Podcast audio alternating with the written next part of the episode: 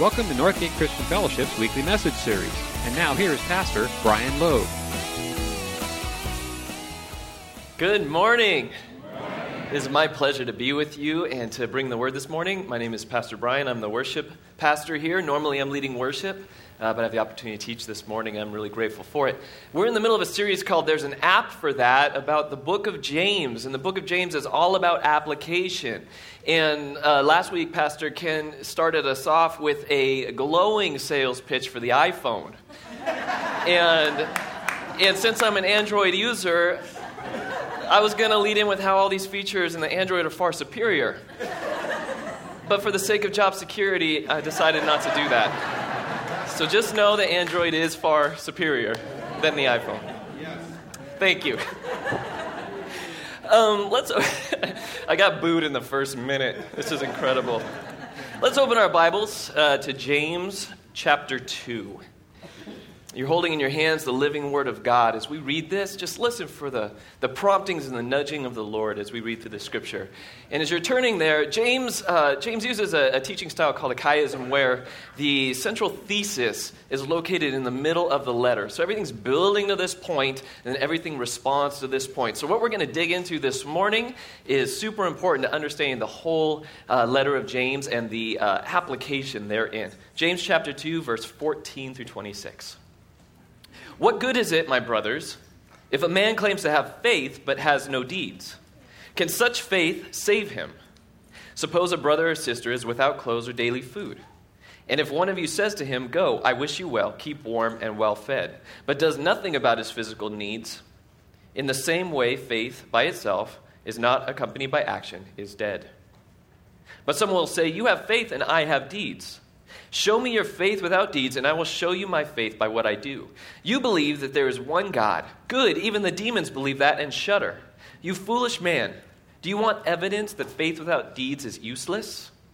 Was not our ancestor Abraham considered righteous for what he did when he offered his son Isaac on the altar? You see that his faith and his actions were working together, and his faith was made complete by what he did.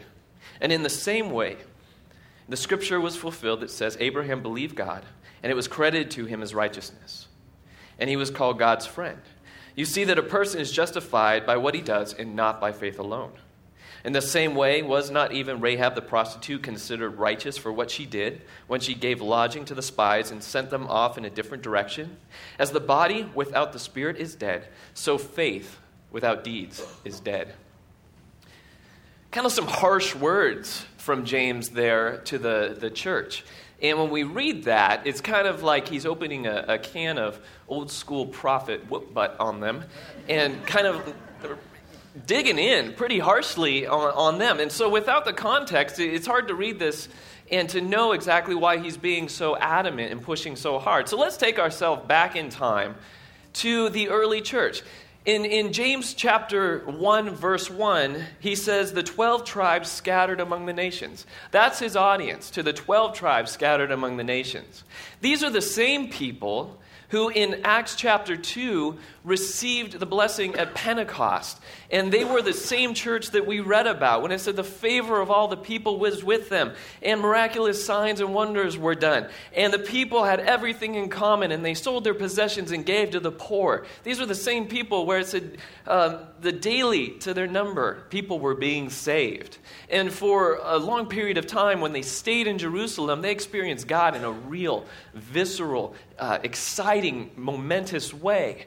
And this is his audience, and that's why he's, he's kind of being so hard on them now. Now, God had a different plan. He, he had the Great Commission in mind. And as we just finished our study in Acts last month, God's plan was that you would go out into all the world. First Jerusalem, then Judea, then Samaria, then the ends of the earth. And so this church was huddled together in Jerusalem, and they were just hanging out, waiting for the return of Christ. And, they, and Jesus said, I'm going to come back. And, and so they waited there for him. And, and their waiting became uh, kind of inclusive. And so God had, had to scatter them out. And we read then in um, Acts chapter 7 and 8, when Stephen was stoned, a great persecution broke out, and the church was scattered.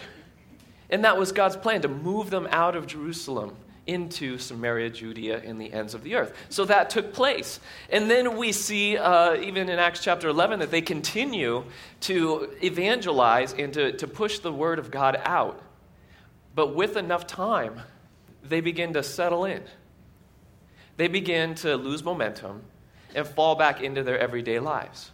See, in their mindset, they misunderstood the uh, message of Jesus Christ, he said he was coming back. They thought he was coming back right away. And so they were waiting for him. And when he didn't come back within weeks, and then months, and then years, and then decades, they began to fall back into their everyday life. So, how many of us have prayed to the Lord and we've asked God, if you would just move in my life in this way, I'm expecting this miracle or this intervention or, or for you to do something great. And when weeks go by, and then months go by, and then years go by, or possibly even decades go by. Our sense of faith, our expressions of faith begin to diminish, begin to kind of settle down, and we fall back into our everyday life because the prayers that we asked weren't answered in the way that we expected. And that's exactly what was happening to the scattered church here in James. They still believed in Christ and they still followed him, but because things didn't work out the way that they expected, they fell back into everyday life. So James is writing his letter out of a little bit of frustration. He's writing to these people saying, You guys were the ones who experienced this. You were the ones who gave everything that you had to the poor. You sold your fields and laid the money at the apostles' feet. Everybody had everything in common and nobody was in need. This was you guys. And now I'm getting reports coming back to me that you're not acting out your faith. You're not living with that sense of intensity. You're not continuing to push the mission of Christ forward like you did in the early days? You mean to tell me that, that your expressions of faith are contingent on the works of God? Or, your faith, or is your expression of faith going to be something that you push forward all on your own? So James writes one of the most polarizing scripture passages in all of the Bible. James 2:24. You see that a person is justified by what he does and not by faith alone. I had a Facebook conversation with somebody this week when I posted the scripture online, and they said, Wait a second, I thought I was taught something completely different than that. I thought it was justified by grace. And, and we, we understand that as well. And, and here at Northgate, we talk about grace as a free gift all the time, and that you don't earn your salvation, you don't earn your place with God, but grace is a free gift, and justification is a free gift from God. And then James says right here, but you see that a person is justified by what he does and not by faith alone. And we say, but James, I understand that, but Paul said in Romans 3:28, for we maintain that a person is justified by faith apart from the works of the law. So we're like, wait a second, I don't do anything to earn salvation, and grace is a free gift, but I have to show my works, and, and, and I'm not judged just on faith alone, I'm also judged on my works. But works is a, is a sense of, of, of free gift, and we, our head begins to spin with confusion, and, and we start to feel like, I, don't do I don't have to do anything, but I have to do something. And when I don't so I don't have to keep these rules, but if I don't not do these things, then I'm I'm not saved. And it it begins to kind of feel like this poor chump trying to get a surf lesson. So watch this video and see if this makes sense to you. Let's go surfing. Okay, when we're out there, I want you to ignore your instincts. I'm going to be your instincts. Kunu will be your instincts. Don't do anything. Don't try to surf. Don't do it. The less you do, the more you do. Let's see it pop up. Pop it up. That's not it at all. Do less. Get down. Try less. Do it again. Pop up. No, too slow. Do less. Pop up. Pop up. Too, you're doing too much. Do less. Pop down. Pop up now. Stop. Get down. Get down there. Remember, don't do anything. Nothing. Pop up. Well, you no, you got to do more than that because you're just laying. You, right, out looks like you're boogie boarding. Just do it. Feel it. Pop up. Yeah, that wasn't quite it, but we're gonna figure it out out there. Let's go surfing. Come on, everybody's learning how. Come on, uh, the weather outside is weather.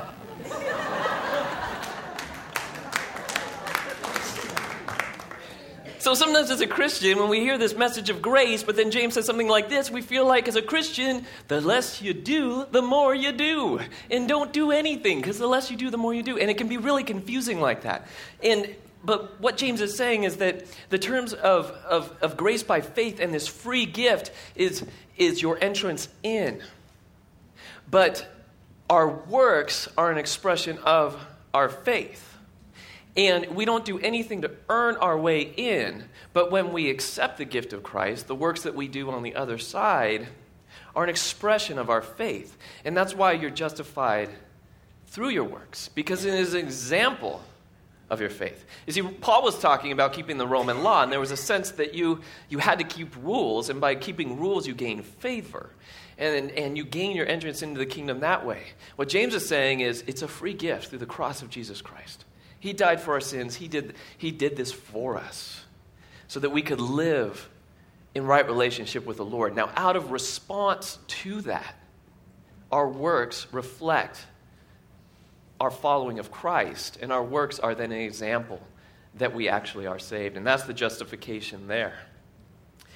Um, Romans 10:10 says, "For it is with your heart that you believe and are justified, and is with your mouth that you profess and are saved." He also goes on to say in chapter 13, and James in 2 8 actually agrees in this command love your neighbor as yourself. So, so the, they're not arguing with each other, they're coming together. And they're agreeing that you don't keep a set of prescribed rules and the law, but what you do is in, is, is in reflection of the grace that you've received. And it can be summed up in simple things like love your neighbor as yourself. If I'm acting in love towards my neighbor, then the, then the message of Jesus Christ is alive in me. We run into theological problems when we separate faith from works. When we separate faith from deeds, they're like the two wings of the same airplane, two wheels of the same motorcycle. You could do, you could do good works, but you can't do godly works without God. And godly things are the only thing that matters. The godly things are the eternal things. So I can do good things, but when I'm doing godly things, that's what matters. And it's really a combination of the two. When I have faith, the works come. When I put my faith in Christ and I follow Him wholeheartedly, and even when it doesn't make sense to me, and I'm looking at the numbers and going, Lord, this just doesn't seem to make sense. When I follow Him that way, the good works come the fruit of the Spirit begin to well up in us gentleness, kindness, goodness, self control, love, peace, all of these things that are, that are not natural for us begin to well up in us. Paul says in Galatians the only thing that counts is faith expressing itself through love. And that's the example of this, this faith justification that uh, when it is absorbed into our lives, it expresses itself through love. James goes on to build off of this and, and kind of solidify this point when he says in 226 as the body without the spirit is dead so faith without deeds is dead.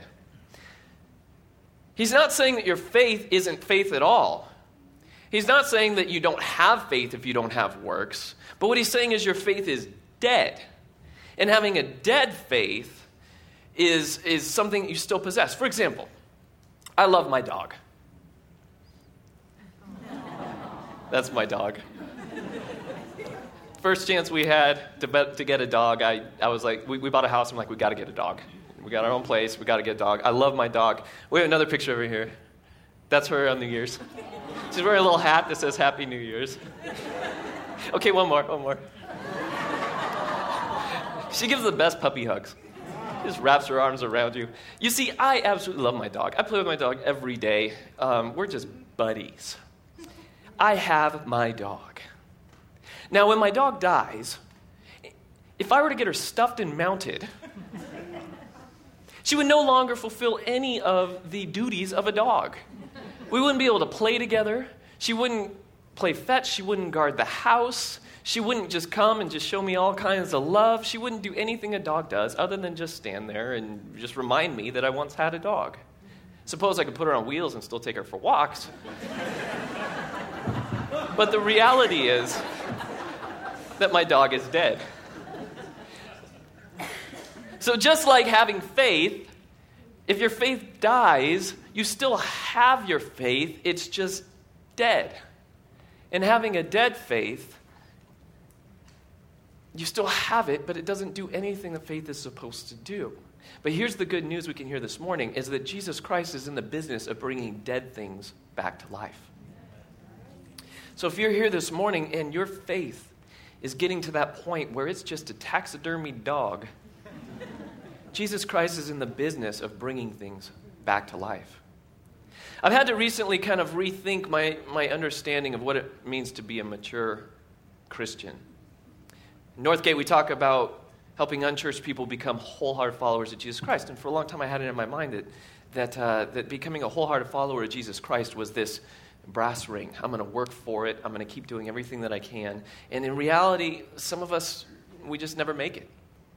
You know, we try our best, but we never actually make it to a wholehearted follower. And the Lord revealed to me that, that that's, that's just not necessarily true. You see, in, in the moment of your faith, being put in Jesus Christ, in that immediate moment, you are a wholehearted follower of Christ. What we work towards in maturity is being able to maintain being a wholehearted follower of Christ. You see, when, when I was younger, I've been, I've been following Christ for 15, maybe 20 years. Oh my goodness, maybe 20 years now. Middle of high school, I put my faith in Christ. And at that moment, I didn't care about anything else in this world but living for Him. I didn't care about music style or worship styles. I didn't care about preaching styles. I didn't care about youth groups, men ministry, women's ministry, uh, community groups, what, what there is for children's ministry for my kids. I didn't care about denominations, church governing boards. I didn't care about how much people asked me to tithe. I didn't care about if I was going to have to go to Africa on a mission trip. None of that stuff bothered me because I was going to live wholeheartedly for Jesus Christ. At that moment, I was ready. I was ready. But see, what happens over time is we begin to siphon back parts of our life that we don't want Christ's lordship. We begin to skim off the top the parts of our life where we're like, ooh, you know, it just doesn't minister to me anymore. Uh, that's, the music is too loud. Uh, I'm not into that preaching style. I don't get along with the other church members. I'm looking for something better for my kids. Uh, you know, I'm just not growing, or, or even more difficult things like, is it, is, you want me to tithe 10% net or gross? Is it net or gross? You know, we begin to like skim back parts of our life where we don't want the lordship of Christ leading our lives.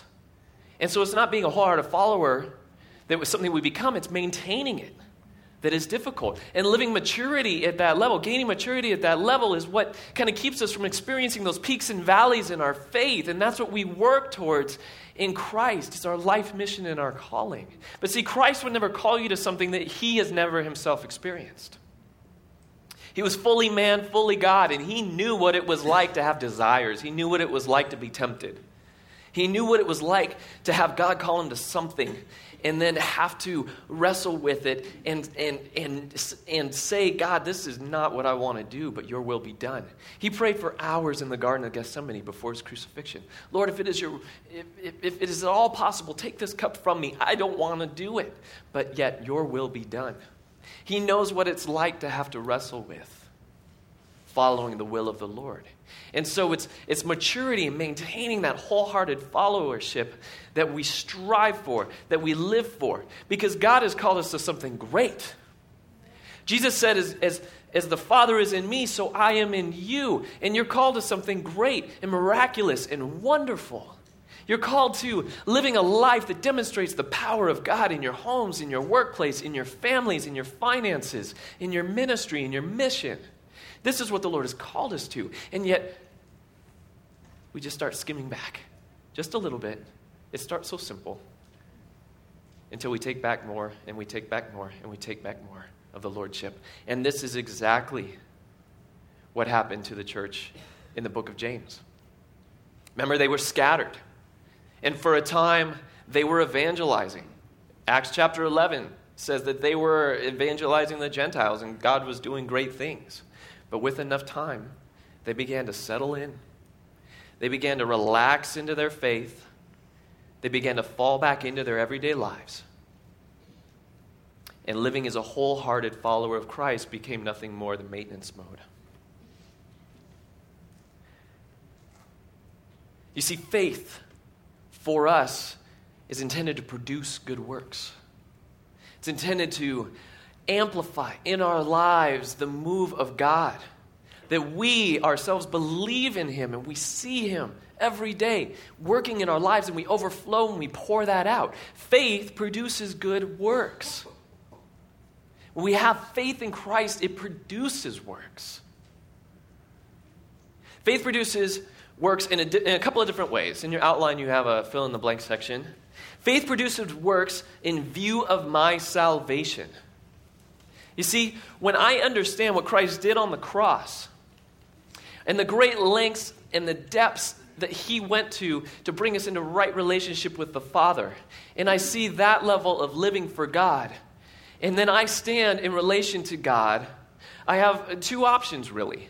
I can say, Lord, I'm a sinner. Save me. I don't want to go to hell. Amen. Thanks. and not go to hell, but never live for the glory of God. I could, I could, I could do that. I could live that way. But that's not what call, God has called us to do. In light of the sacrifice of Christ and of his saving work, we're called to be a light to the world. We're called to go in the name of Christ.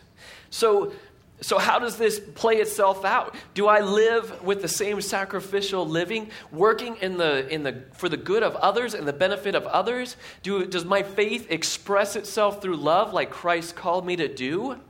Does my love of God influence my love for others? Do I stand in the presence of a living God through the sacrifice of Jesus Christ and understanding what he did for me and respond to him with that level of devotion? Or do I skim back? Do I siphon back? Do I fall back into my everyday life?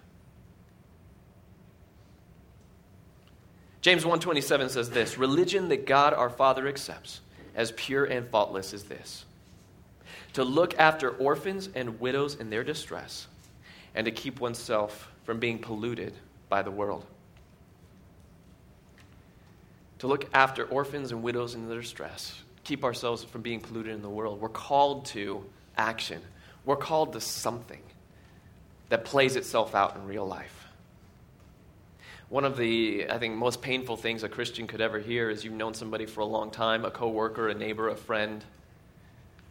Months, years have gone by, and then somehow in conversation it comes up that you go to church. Yeah, I go to, I go to church, I go to Northgate. Oh, I never knew you were a Christian. That's one of the most, I think, painful things that we can hear as, as, believers. Because when our faith produces works, when it expresses itself through love, it should be it should be what we lead in with. And I'm not saying that we be obnoxious. You know, we don't need to be annoying, but uh, it should be just a, such a sense of identity that we have that uh, people know that we're Christ followers, and we live with that that kind of an intention to our lives. That everything we do is in response to the goodness of Christ. Faith produces works in view of others' situations. So, in my relationship with God, my salvation, I should have such a sense about me that, that God is working in my life in such a powerful way that I turn around and I want to express that to others. And when I see somebody else's situation, uh, whether they're living in covenant with God or not, I look at that situation and I pray into that situation. I look for ways that God can work in that situation. I, I live in a way where I know that my God lights my path and He goes before me, and that He is guiding my steps. And when I have the opportunity to speak truth into somebody else's life, or uh, provide a sense of peace or hope, or help somebody out, or care for orphans or widows in their distress, I take that opportunity. And I do it in a way knowing that God is going before me. It's the difference between saying, you're in my thoughts and you're in my prayers. Because when you're just thinking about somebody else's situation, we have a, uh, a tacit kind of uh, relaxation about us. I hope everything works out for you.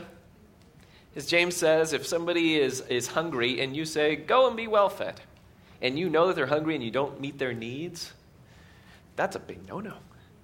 We are called to do something great and to trust that God is doing something great in the midst of that situation.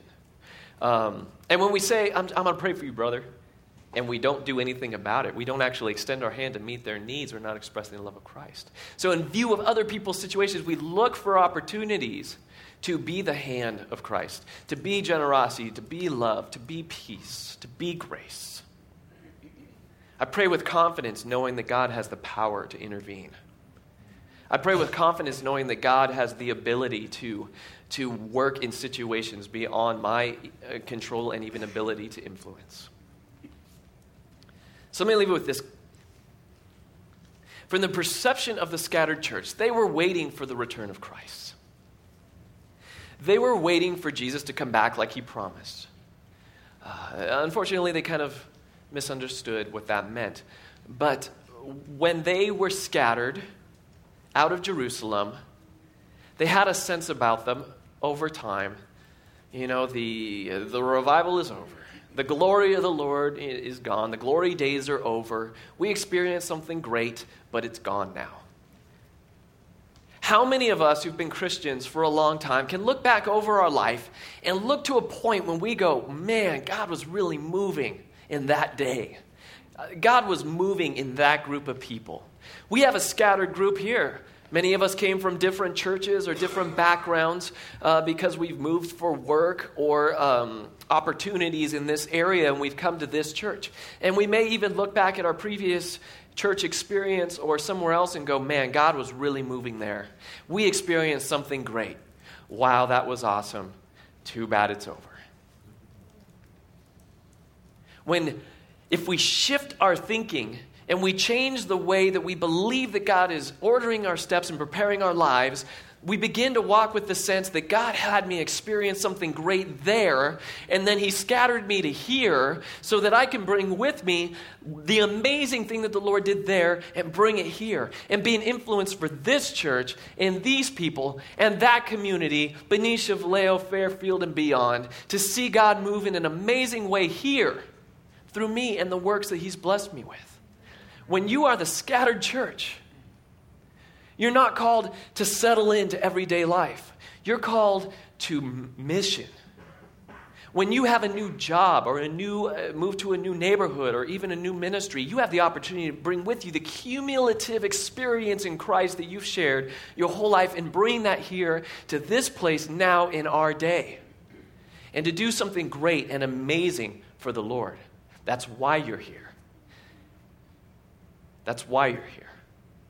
As a matter of fact, my wife and I, we don't pray for jobs. I work at the church. I'm pretty blessed to do that, and Allison has an everyday, normal job. and when she's when we come to that season where she needs a, a, maybe a new job or a new position, we don't pray for jobs. We pray for mission fields.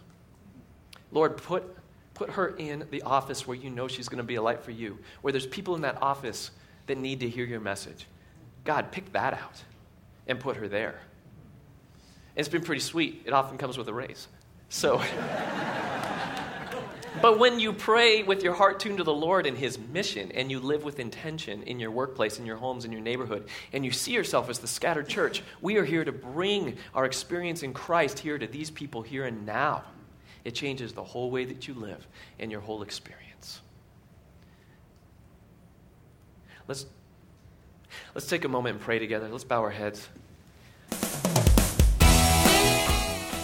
Thank you for listening to this week's message. We trust that you'll join us again soon for another uplifting message from Northgate Christian Fellowship, located in Benicia, California.